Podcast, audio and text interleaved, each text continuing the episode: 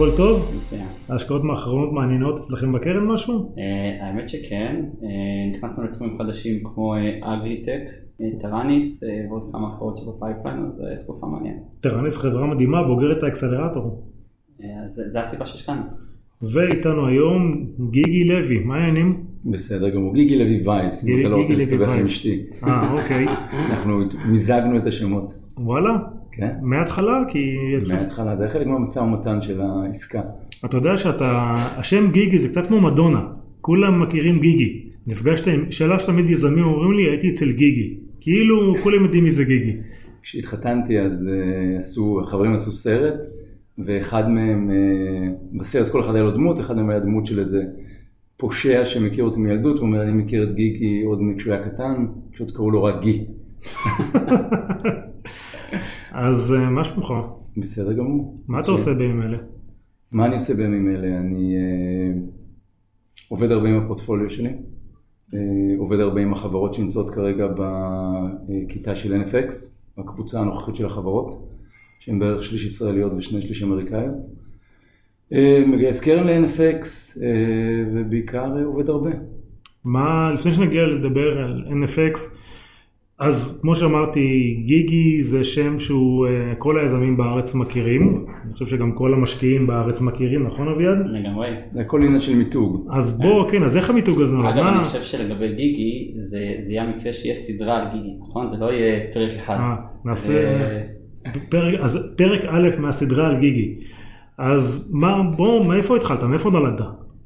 אה, נולדתי בתל אביב, גדלתי אה, באזור אה, בבלי, למה הלכתי לבית ספר מהאנשים האלה שבאמת באמת אה, גדלו בתל אביב. אה, בסוף הבית ספר הלכתי, הצטרפתי לחיל האוויר, הייתי טייס בחיל האוויר, וכשיצאתי מחיל האוויר כמו כל אה, ישראלי מצוי, ילד יהיר, הייתי בטוח שאני יכול להרים את הסטארט-אפ הראשון שלי. אז הרמתי אותו, וכמובן שהוא היה נורא ואיום. היום בדיעבד אני מסתכל ואני אומר שהייתי די חסר ניסיון וטמבל בהרבה דברים. אה, אחר כך הרמתי עוד חברה, ובעצם משם התגלגלתי לאורך השנים אה, גם ליזמות, גם לניהול. אה, כשבעצם להשקיע, התחלתי להשקיע לפני 12 שנה. מה קרה לפני 12 שנה? לפני 12 שנה בא אליי חבר מהטייסת עם עוד שותף ממכון ויצמן, עם רעיון בתחום שהיום הוא נורא סקסי, שזה Machine Vision. מה שהם עשו אז, הם לקחו video streams מכיוונים שונים וידעו לחבר אותם ולעשות מהם בעצם video stream אחד גדול, הם רצו לעשות את זה לעולם, לעולם הטלוויזיה. אה, הבחור היזם, אה, אה, שהוא חבר טוב עד היום, בשם אייל, אה, בא להתייעץ איתי, אני מאוד אהבתי את מה שהם עשו, את הטכנולוגיה, עזרתי להם להבין שאולי כדאי לקחת לתחומים אחרים, לקחו את זה לתחומי האבטחה דאז, אה, והחברה למעשה הגיעה לאקזיט אה, תוך פחות משנה. וואו, אה, כן. אקזיט טוב, כי אקזיט בדרך כלל אחרי שנה זה משהו כן, כזה מתעג'ל. אה, היה אקזיט בסדר, במיוחד בשבילי, אה, בתור מישהו שזה היה הפעם הראשונה שלו שנגעתי ב, ב, בעצם להיות מעורב בחברה של מישהו אחר, ולא לעבוד כל הזמן ועדיין לקבל איזשהו upside, זה היה מאוד מרשים לראות שאתה יכול לעזור, לתת קצת כסף, אה, ובעצם אה, להגיע למצב שאתה מקבל בסוף חלק מה-outcome. כמה השקעת שם? זה היה גרושים ובעיקר sweat equity. זה היה בהתחלה, בהתחלה עוד לא היה לי איזה כסף להשקיע כל כך. איזה, היית שמח גם כן להשקיע sweat, לקבל כסף, לא? אה, לגמרי. אני חושב שזה, אתה יודע, יזמים עושים את זה בדרך נכונה. אחלה business, אוקיי, ואז אחרי... ואז אה, לקחתי בעצם, אה, אמרתי לעצמי, אוקיי, הרווחתי קצת כסף, אני אקח את זה ואני אשים את הכל חזרה בחברות. אה, החברה השנייה שהשקעתי בה הייתה קנשו, אה, ושם, כבר לא זוכר אם שמתי 50 או 100 אלף דולר, שכן, בהתחלה משקיע ראשון? בקבוצה הראשונה היינו קבוצה של כמה משקיעים, אוקיי. וקנשו מהר מאוד, אה, אחר כך סיקויה השקיעו בחברה, אה, ואחרי סיקויה מהר מאוד השקיעו סיקויה גרוב, ואז פתאום אה, קנו מכולנו מניות, כי סיקויה גרוב היו צריכים להגיע לאיזה 15 אחוז, ואז קנו מאיתנו, פתאום קיבלתי צ'ק גדול, אמרתי וואי, נחמד, זה עובד טוב הדבר הזה, וככה למעשה המשכתי. אה, כל שנה השקעתי בשתיים שלוש חברות, הייתי אז באמדוקס, אה, אז בעצם היה לי תחביב. אה, היית אקזקטיב באמדוקס, ובאותו זמן השקעת בסטארט-אפים בתור תחביב. כן, עם אישור נדיר דאז באמדוקס. ש... איך הגיעו לך חברות? החברות אז הגיעו בעיקר מאנשים שהכרתי. אני חושב שזה תמיד מעלה את השאלה שאני תמיד מתחבט בה עם הרבה מאוד אנשים, וזה האם, מה החלק בסוף בפורטפוליו, או בעיקר בפורטפוליו המוצלח בין אנשים שמגיעים דרך רפרנסס מאוד חמים, לבין אנשים שזה cold calling.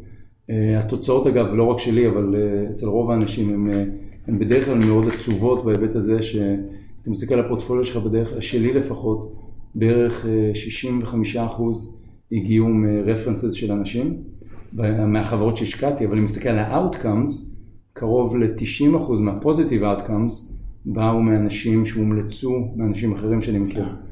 אה, שזה אגב, זו סטטיסטיקה שלאורך השנים בדקתי עם הרבה מאוד... אה, אבל אתה יודע, אוקיי, אתה יודע, היום בסדר, היום אבל אתה מקבל אינסוף המלצות מאנשים שלא תמיד, אתה יודע, המלצה עד כמה היא חמה או לא חמה, אז זה נכון גם היום? אני חושב שזה נכון גם היום, נוכל עוד מעט לדבר על איך אנחנו עושים את זה ב-NFX, וגם כן, אתה לא יכול להירשם ל-NFX בלי שמישהו ממליץ עליך. אז שנייה, נגיע ל-NFX כבר, בוא נחזור עוד לימים שהיית באמדוקס אה, משקיע בתור תחביב, יש כאלה שהולכים לים, יש כאלה שמשקיעים בסטארט-אפים, ואז מה קרה? אה, בעצם אה, תוך כדי אמדוקס השקעתי בכמה חברות, אחר כך עברתי ל-888, שהוא בשנים האחרונות, הראשונות, לא היה לי זמן לזה, ואחר כך... מה עשית שמה?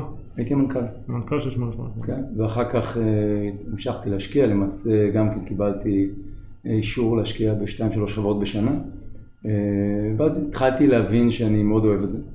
וכשעזבתי את 888 וחיפשתי מה הדבר הבא שאני הולך לעשות, אז התמודדתי על כמה תפקידי מנכ"לות, היה אחד שכמעט לקחתי, אה, ואז היו שתי חברות מהפורטפוליו שלי שמאוד הצליחו. מי? והחלטתי, זאת שהכי הייתה פלייטיקה. אוקיי. ושבדיוק נמכרה בתקופה שעזבתי את 888, וזה היה בשבילי אינדיקציה מצוינת שאני צריך אה, להפוך את ה... במקום לקחת דיי ג'וב ולהשקיע בתור תחביב, אני אהפוך את ההשקעות לדיי ג'וב שלי. ו... ואז פשוט, ומאז, לפני כמה זמן זה היה? זה היה לפני... Uh... שש שנים. ואביה, אתה יודע מה האימייל של גיגי? יש לך מושג? הדומיין זה איי אפל. למה איי איי אפל זה סיפור, אה, כמו כל הסיפורים, זה סיפור קצת מצחיק. אה, לפני כמה שנים, אולי חמש שנים, אה, פגשתי מישהו, קנדי במקור, מבוגר, שסיפר לי איזה סיפור מדהים, יהודי כמובן, שסיפר לי איזה, איזה, לא? איזה סיפור מדהים על זה שהוא לפני שלושים ומשהו שנה, רשם אלפי דומיינים, כשבעצם רישום הדומיינים רק התחיל, כשהוא רשם בעצם דומיינים עם שתי אותיות. רשם דומיין, סוג אחד של דומיינים עם E לפני וסוג שני בשביל אלקטרוניק, וסוג שני של דומיינים עם I לפני בשביל אינטרנט. ובתוך הדומיינים האלה היה גם את, אה, היה גם את אייפון שהיה שלו ו-ITV ועוד כהנה וכהנה וכהנה, והוא מכר לאורך השנים דומיינים באיזה 40 מיליון דולר. סיפור כן. אמיתי, סיפור מטורף. אני כמובן מאוד התלהבתי מהסיפור, אמרתי לו, תגיד, אה, מה הדומיין הכי טוב שנשאר לך? הוא אמר, אה, נשאר לי איי אפל. אמרתי לו, כמובן, לא יכול להיות שיש לך את איי אפל. הוא אמר, כן, יש לי את איי אפל. אמרתי לו, מה פתאום יש לך את איי אפל? הוא אומר, האמת שלא בגלל חברת אפל, רשמתי בזמנו איי בננה, איי פיר, איי פיץ', איי אפל, רשמתי את הכל. אמרתי לו, אוקיי, סבבה, וכנראה שדיברתי על זה קצת הרבה, בסוף ארוחת ערב הוא אמר לי, תגיד, אתה היית רוצה לקנות את זה? חשבתי, אמרתי, תשמע, לא נראה לי שזה ברמות, לא יוצאים מאות אלפי דולר על הדבר הזה, הוא אמר לי, כמה אתה כן מוכן להוציא? אמרתי לא יודע, עשרת אלפים, עשרים אלף דולר? לי, עשרים אלף דולר זה שלך, בתנאי שאתה מבטיח שאתה אף פעם לא uh, תסחוט את חברת אפל בשביל זה. אמרתי לו, תשמע, אם אני קונה את זה בשביל הכיף, קניתי את זה, הוא באמת העביר לי את זה. היה שם אגב איזה אתר של הנכד שלו, שקיבל מיליוני צפיות. אה, כן, מה עשית עם האתר? ואז הפכתי את האתר לאתר שלי. אה, בעצם היום יש שם מין, מין אתר אישי כזה של ההשקעות שלי. ומה ה-disclaimer שכתוב שם לחברת אפל? אם אפל רוצים את הדומיין, מה הם צריכים לעשות? אז בזמנו, אחרי שקניתי את זה, יום אחד אני מקבל טלפון מחבר שניהל את אה, אפל באירופה, והוא אומר, אה, פתאום שם שלך צץ, ראינו שאתה בעלים של ה-iApple.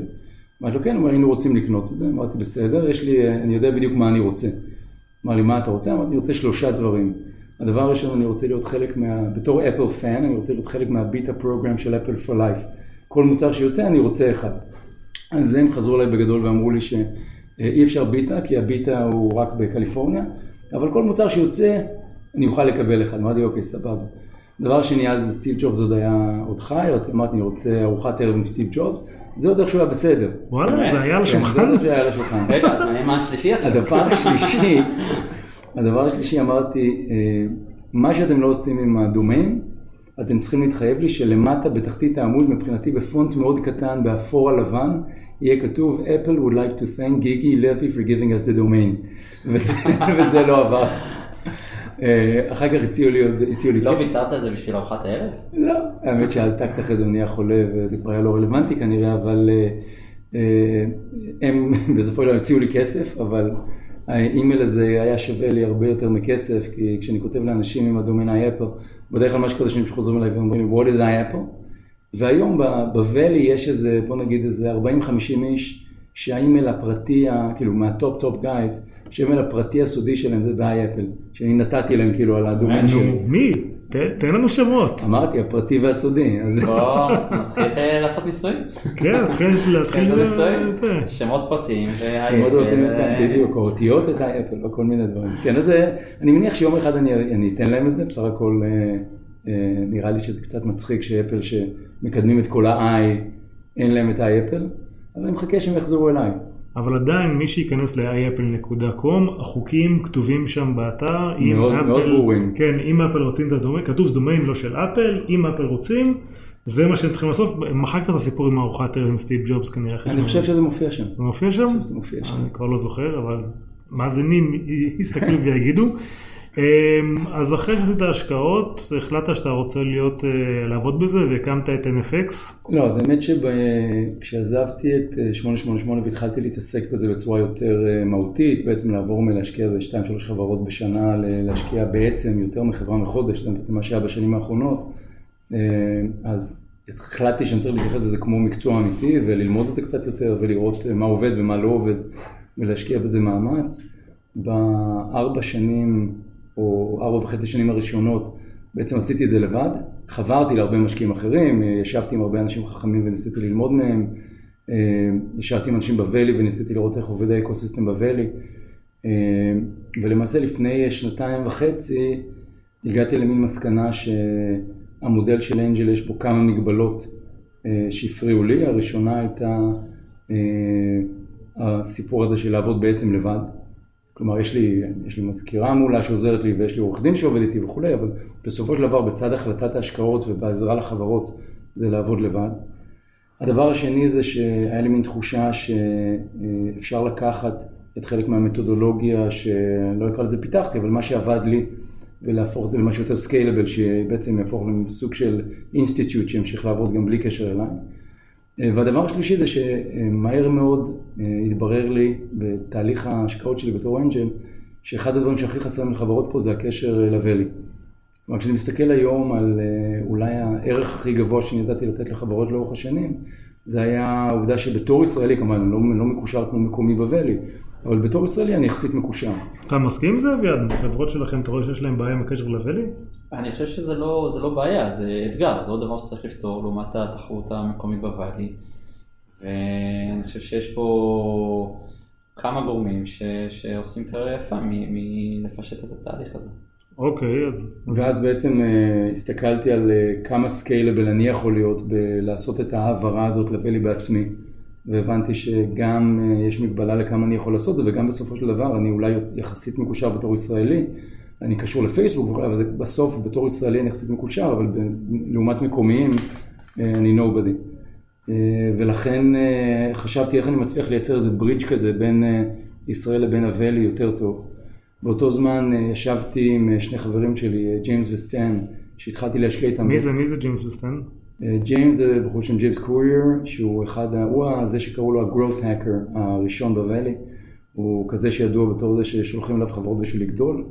אה, סטן זה סטן צ'udנובסקי, סטן היום מנהל את, אה, את ה-product ואת ה-platform של מסנג'ר בתור פייסבוק, יחד עם דיוויד מרקוס וג'יימס וסטן עבדו ביחד 16 שנה. הקימו חמש חברות שכל החמש נמכרו והצליחו במאות מיליוני דולרים.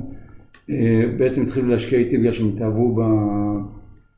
בישראל ובקונספט של ההייטק הישראלי, ג'יימס לא יהודי, סטן יהודי, יהודי רוסי. מה עשה להם את זה בישראל? כאילו, מה... אני חושב שהם אה, התחילו להיפגש ביזמים ישראלים וגילו שהשילוב הזה של היכולות היזמיות הכלליות שיש גם בוואלי, יחד עם הגישה ה-can do המאוד אסרטיבית הישראלית, זה איזה שילוב מנצח. הם השקיעו יחד איתי בשלוש חברות, הם השקיעו בחברה בשם ננו-רפ, שהולך לטוב, השקיעו בחברה בשם סייבר אקס שהולך לטוב, והשקיעו בחברה בשם, אז קראו לה יבו, אחרי זה Air, אחרי זה Meerkat, אחרי זה Houseparty, שהשקענו ביחד. הם מעבר לזה השקיעו גם ב-HoneyBook, שהיא עוד חברה ישראלית שהם עזרו לה מאוד והולך לה מעולה, והשקיעו גם ב-Houzz, שהיא כמובן עוד חברה עם founderים ישראלים, ובכל הדבר הזה הבינו שהם רוצים גם להתרכז על ה-ecosystem הישראלי. ישבנו ביחד. הם יוצאים לעצמם סטנדרט שלא בטוח שאפשר לעמוד בו. בסדר, הם השקיעו גם בליפט ועוד כמה אחרים, אז זה בסדר, זה overall it's going well בשבילם, גם בשבילי, אני לא מתלונן, אבל going well, ובתוך כל הדבר הזה התחלנו לדבר על איך אפשר בעצם לייצר איזשהו מנגנון שיקח את ה-angel investing ויעשה אותם הרבה יותר טוב, ובמיוחד לישראלים, וככה הקמנו את NFX. שמה זה NFX? NFX זה קרן שיש לה תוכנית כמו אקסלרטור. התוכנית קורית בסיליקון ואלי, בערך שליש מהחברות ישראליות, שני שליש מהחברות אמריקאיות. החברות הישראליות באות לוואלי לשלושה חודשים למהלך התוכנית, ולמעשה לא עובדות בנפרד, אלא עובדות עם החברות האמריקאיות, עם היזמים האמריקאים. כשבעצם מה שמקבלים, מקבלים קוריקולום, מקבלים עבודה איתנו, כלומר שותפים היום ב-NFX ג'יימס, סטן, למרות שהוא בפייסבוק נותן איזה יום וחצי בשבוע. אני, והתווסף אלינו עוד לפני שנה, את אחד, היזמ, אחד היזמים המצליחים ביותר בוואלי, שבחור בשם פיט פלנט. פיט היה מהמקימים של lastminute.com שנמכרה במעל מיליארד דולר, ואחרי זה היה ה-founder וה-CEO של Trulia. רגע, אז מה, מה הדיל? הדיל, חוץ מלבוא לסיליקון וואלי לשלושה חודשים, כמה כסף מקבלים? סכום קבוע? מקבלים 120 אלף דולר. תמורת? תמורת תלוי בשלב של החברה. חברת pre-seed נותנת 7 אחוז, חברת post-seed נותנת 5, חברה שגייסה מעל 4 מיליון דולר נותנת 3. והיה לנו גם חברות שגייסו 20 מיליון דולר, מן הסתם נתנו פחות. וואלה, לכם חברה שגייסה 20 מיליון דולר ובאה ל... כן, Honor של סט סטרנברג, שהיא אחת החברות הכי חמות בוואלי. גייסו מ-Andreessen Horowitz 22 ובאו ל-NFX אחרי זה. ובמה אתם מתמקדים? אנחנו מתמקדים בעיקר בלעזור לחברות להגיע ל-product market fit. בעצם בכל השלב הזה של האיטרציות המהירות, שבהם עושים, אתה צריך לעשות big bold moves עד שאתה מגיע ל... הכל נשמע באנגלית, until you reach product market fit, עד שאתה מגלה שאתה במקום הנכון, ואז אתה צריך להתחיל to scale. אנחנו מתרכזים בחלק מהחברות בלמצוא את ה-product market fit, וברגע שמוצאים אותו, כאלה שבאות אחרי שמצאו אותו ב-fast growth.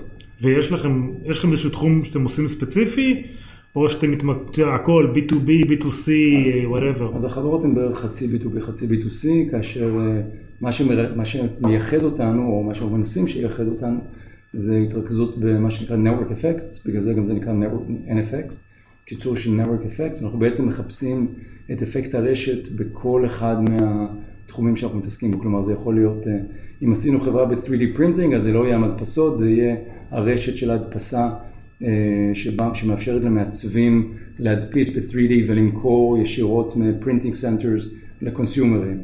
אם עשינו חברה בתחום הגנטיקה, אז זה פחות יהיה הבדיקות הגנטיות עצמן, זה יהיה חברה שעושה marketplace של שירותים on top of הבדיקות הגנטיות וכולי וכולי.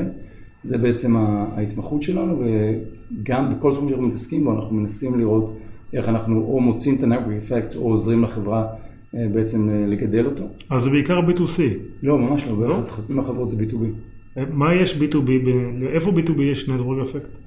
salesforce.com בסדר, אתה מסתכל על salesforce.com, יש פלטפורמה, אבל מעל הפלטפורמה יש לך, יש לך בעצם App Store, שזה סוג של Network Effect, זה Operating System Network Effect. אני מניח שהנקודה הזאת זה קצת יותר קשה לייצר ב-B2B, לא, אבל זה לוקח את הזמן, אבל כשאתה מייצר זה בעצם... זה יותר חזק.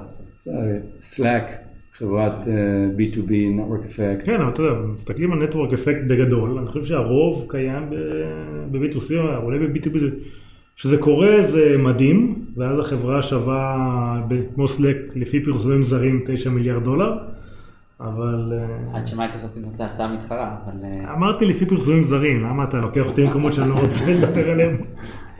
כן, אבל לינקדין היא גם חברת Network Effects, ולמעשה חלק גדול, כשאתה מסתכל היום על חברות ה-B2B המצליחות ביותר, הן חברות Network Effects, זאת אומרת גם כשאתה מסתכל בסוף על...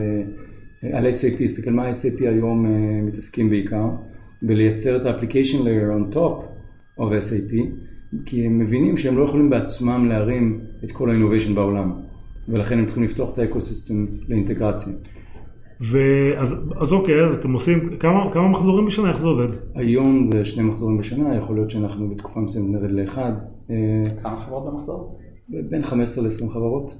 ומעבר לזה, הקרן גם... 15, 20, יש לכם capacity, יש לנו כולה שלושה שותפים. אנחנו ארבעה שותפים. ארבעה, סליחה. ויש לנו בכל אה, כיתה עוד משהו שנקרא NFX Fellow. NFX Fellow הוא אה, לצורך העניין כמו פרופסור מבקר כזה. זה עוד מישהו מאוד בכיר. בכיתה עכשיו נניח זה בחור בשם סקוט פייבר. סקוט מכר חברה אה, בכמה מאות מיליונים, הוא אחד המשקיעים היותר מוכרים בוואלי בתור אנג'ל. אה, לפני זה היה ראז' קפור, אה, שהיה שותף במייפילד והיום הוא אחראי על כל ה-new business של ליפט. אז יש הרבה מאוד אנשים, כאילו הרבה מאוד אנשים שבאים בעצם לעזור.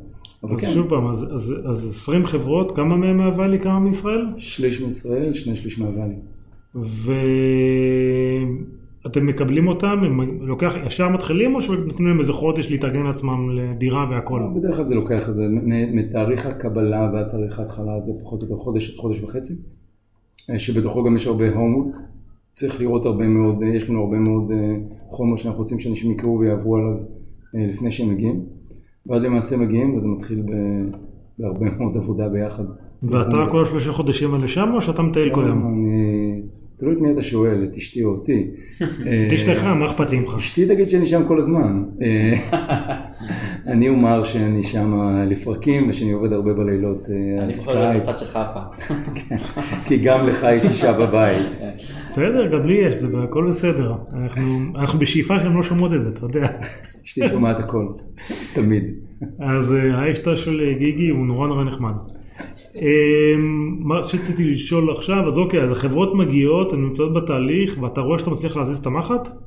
אה, אני חושב שהכי טוב זה לשאול אותם, אבל התשובה היא כן. התשובה היא ש... אני חושב שמה שאנחנו נותנים לחברות מעבר ל-framework מחשבתי ולהרבה מאוד חומר ש... והרצאות ודברים שעוזרים להם להבין למה הם צריכים לשאוף, אנחנו נותנים להם בעיקר, ואני חושב שאתם רואים את זה גם באקסלרטור של מייקרוסופט, שיש לי רק דברים טובים להגיד עליו, אני חושב ש... גם לי יש רק דברים טובים להגיד על NFX. אוקיי, סבבה.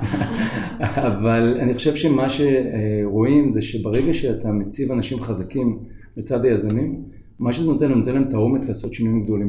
הרבה מאוד פעמים אני חושב שאחד הדברים שהכי קשים ליזם זה לצאת עם מוצר כלשהו ולגלות שזה לא עובד כמו שהוא רצה שזה יעבוד. כמו שכולנו יודעים, זה אף פעם לא עובד כמו שרצית שזה יעבוד, בסדר? כן. אף אחד כמעט לא יוצא והוא ישר פייסבוק. ולכן, אה, כאשר אתה מגלה את זה בתור יזם, היזמים הטובים באמת יודעים שמה שצריך לעשות זה לעשות שינויים מאוד גדולים. מה שאנחנו אה, אומרים big bold moves, בסדר? אבל הנטייה הטבעית של כל אחד מאיתנו זה לא להודות בכישלון, כי הסטארט-אפ הוא הבייבי שלנו, וכשאנחנו אומרים אם זה המוצר שלנו, להודות שהוא לא עובד עכשיו כמו שצריך, זה להודות שאני לא בסדר. שזה כמובן, זו גישה לא נכונה, אבל זו הגישה הטבעית של כולנו. ולכן יזמים הרבה פעמים מנסים לצאת, וגם כשמשהו לא בסדר עושים שינוי קטן. במקום לעשות שינוי גדול ולתקן ולהמשיך הלאה. אה, וכאשר הם באים ל-NFX ויש לידם אנשים חזקים, או כשהם באים לאקסלרטור של מייקרוסופט, ויש לידם אנשים חזקים שנותנים להם את הביטחון ללכת ולעשות שינוי גדול, אני חושב שזה אחד הערכים הכי גדולים.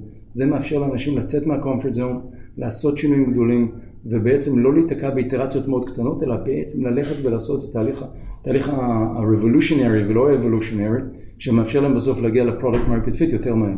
אז מי החברות שהיו ב-NFX שאולי המאזינים מכירים? אני חושב שהחברה, אה, דבר ראשון, הניבוק הייתה ב-NFX ו-Honor הייתה ב-NFX, שתי חברות מאוד מפורסמות אה, בוואלי עכשיו. גם הניבוק, המשרדים שלהם פה בישראל הם פה בלונדון מינסטורי, כן, מתחתנו. כן, זה נכון. אה, חברות מאלה שבאו מוקדם ל-NFX, אומרת לא כאלה שבאו מאוחר, אז מאלה שאתם עשויים להכיר, יש חברה בשם Outdoorsy, חברה שהיא בעצם ה-Airbnb של RVs, של קרוונים. חברה ישראלית או אמריקאית? לא, חברה אמריקאית שמגלגלת כבר מחזורים של קרוב ל-100 מיליון דולר. גייסה הרבה כסף, גדלה מהר מאוד, באה אלינו בעצם בלי, בלי הכנסות בכלל. אה, חברה שנייה זו חברה בשם וויל uh, האוס, uh, שבדיוק גייסה עכשיו אה, 25 מיליון דולר מ-NEA, חברה שגדלה מהר מאוד, חברה גם לצערי לא ישראלית, uh, ש... Uh, למעשה בנתה מנוע תמחור ל-Home Away ו-Airbnb ומשתמשת במנוע תמחור הזה בשביל לייצר פורטפוליו של נכסים שהם מזכירים הלאה, גדלה בקצב מטורף.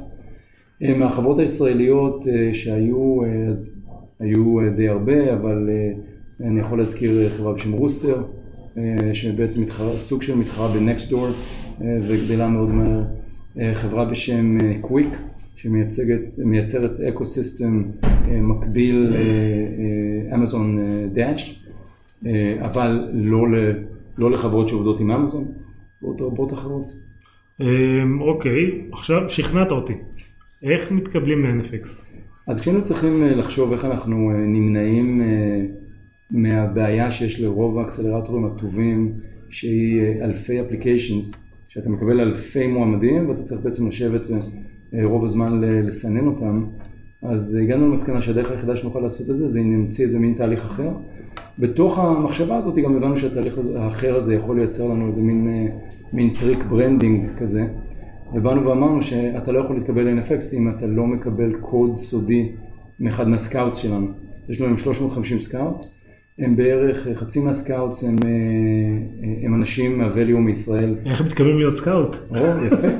אז בואו נדבר אחרי זה, בתשלום צנוע אפשר להתקבל להיות scout, אבל רוב האנשים הם... זה המודל העסקי בסוף, שה-scout משלם ל... אה, מדהים, מדהים. רוב הסקאוטים הם, חצי מהם הם משקיעים או יזמים ב-Silicon Valley ובישראל, כשבישראל יש בערך 50 סקאוטים, והחצי השני זה בעצם הפאונדרים של החברות שהיו ב-NFX. גם, והסקאוטס האלה נותנים את ה-secret codes, ולמעשה כך אנחנו מגיעים למצב שבמקום שנקבל אלפי אפליקיישן, אנחנו מקבלים מאות, אבל כולם כבר בעצם סוננו על ידי האנשים, ש... על ידי האנשים שנתנו להם את ה-secret codes. אני חייב להגיד שגם אנחנו, החברות, אולי הכי טובות שאנחנו מקבלים, זה מכאלה שהיו בתוכנית, וממליצים לחברים שלהם שהיו, וזה פשוט... הקונברז'ן שם מדהים. זה הקונברז'ן הכי טוב, זה גם האנשים שהכי מבינים מה הכי מתאים לתוכנית. בסדר, אני רואה את זה בהרבה מאוד מקומות, בסופו של דבר אין תחליף למישהו שהיה בפנים, יודע למה זה טוב, יודע למי זה מתאים, ואז ההמלצות שלהם הרבה יותר טובות. קרה שבעטת מישהו מהתוכנית?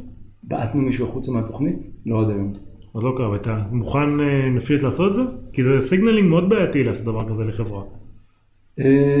תראו, דבר שאני חושב שההבדל הגדול בין התוכנית של מייקרוסופט לתוכנית שלנו, זה שהתוכנית שלנו עולה לחברות equity. מכיוון שהיא עולה לחברות equity, אני חושב שהדיל בינינו הוא דיל קצת שונה, ואנחנו רואים את רוב החברות מתייחסות לזה סופר ברצינות, כי זה עלה להם כסף. הבנתי. אז עלה להם equity. equity זה כן, כן, זה עלה להם, ולכן לא היה לנו עד היום מישהו שהגיע לו להיזרק. אנחנו לא זורקים על רמת execution, כאילו אם היינו זורקים זה היה על, על חוסר רצינות, על חוסר הגעה. כן, אתה יודע, בסופו של דבר יש מקומות, מספר מקומות מוגבל. נכון. קיבלת מישהו, לא מגיע, נוסע לארץ, אמר, לא מתאים לי, רציתי את זה בשביל ה-brand name, בסופו של דבר לא אכפת לי. לא, לא היה לנו אף אחד. עוד לא היה כזה. אז אני חושב שגם היזמים מגיעים ורואים את ה-value המיידי. יש, יש משהו בכלל בלעבוד עם יזמים מהסיליקון ואלי, כי יש לנו גם מין... קצת כמו כזה YPO פורומים שבהם ה, היזמים הישראלים והיזמים האמריקאים עובדים ביחד על בעיות משותפות. כלומר, יש לנו מין, מין כזה NDA ו-secrecy בין החברות, ואין אף חברה שמתחרה באחרת, ואז הם ממש יכולים לשבת ולדבר על הבעיות שלהם. ואתה פתאום מגלה שכשאתה אוסף אוסף של אנשים שהם כולם תותחים, הרבה פעמים הפתרונות שאתה יכול לקבל מהקבוצה, הם הרבה יותר טובים מהפתרונות מה שהשותפים יכולים לתת. ואז מה שאנחנו עושים, בעצם בזה שאנחנו שמים אותם ביחד, נותנים את הפריימוורק, איך לעבוד ביחד, הם מקבלים איזה המון ערך, מהר מאוד הם מבינים שזה בשבילם הרבה יותר מאשר בשבילנו. ואנחנו לא רואים אנשים שלא רוצים להיות חלק מזה. כשאתה משווה חברות ישראליות למקומיות, יש איזשהו... כן. הצלחה, זה... יותר הצלחה, פחות הצלחה? זו שאל, שאלה שאני מנסה מאוד להיזהר עימה, מסיבות ברורות. אני אתחיל בדבר אחד. קודם כל אני, אני חייב לומר שבצורה מאוד מפתיעה, כל הקלישאות על ישראלים ואמריקאים עובדות אחד לאחד. כלומר, האמריקאים בהגדרה אנשי מכירות פי מיליון יותר טובים, יותר טובים בלגייס כסף, יותר טובים בלהציג את החברה שלהם. מתי זה ייגמר? כנראה כש... כש... אגב, לא, זה לא רק culture, זה, culture, זה שפה, אבל זה גם אה, חלק מהחינוך בבית ספר. היום אני כאילו, אני, אני חוקר את זה לעומק בשביל להבין מאיפה זה בא, אני רואה את הילדים של השותפים שלי. אה, כותבים מכתבים ל-senators שלהם בכיתה ב' והם מציגים אה, לפני הבית ספר ב-debate club בכיתה ד', מה שהילדים שלי לצערי אה, לא ממש קורה בבית ספר, לפחות בבית ספר איפה שהילדים שלי. וכמובן גם השפה וכולי, כל הצד המכירתי, כל הצד ההצגתי, שאנשים לפעמים חושבים שהוא טקטי, אבל הוא ממש לא טקטי, הוא אסטרטגי. כי אתה צריך, אתה צריך למכור כל הזמן, אתה צריך למכור לעובדים, אתה צריך למכור למשקיעים, אתה צריך למכור ל, ליזמים אחרים, לכולם כל הזמן, ללקוחות כמובן. אה, מהצד השני, אה, בקלישאה ההפוכה, הישראלים הרבה יותר אייג'ל מחשבתיים.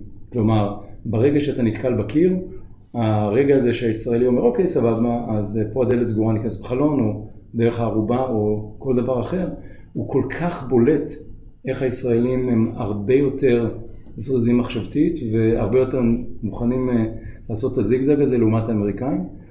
ולמרות זאת, אני חייב לומר שבאופן כללי, היזמים הכי טובים האמריקאים הם טובים בשניהם, וגם היזמים הכי טובים הישראלים לא נורא טובים בצד המכירתי. אז טוב, אז לפחות סיימנו במשהו אופטימי.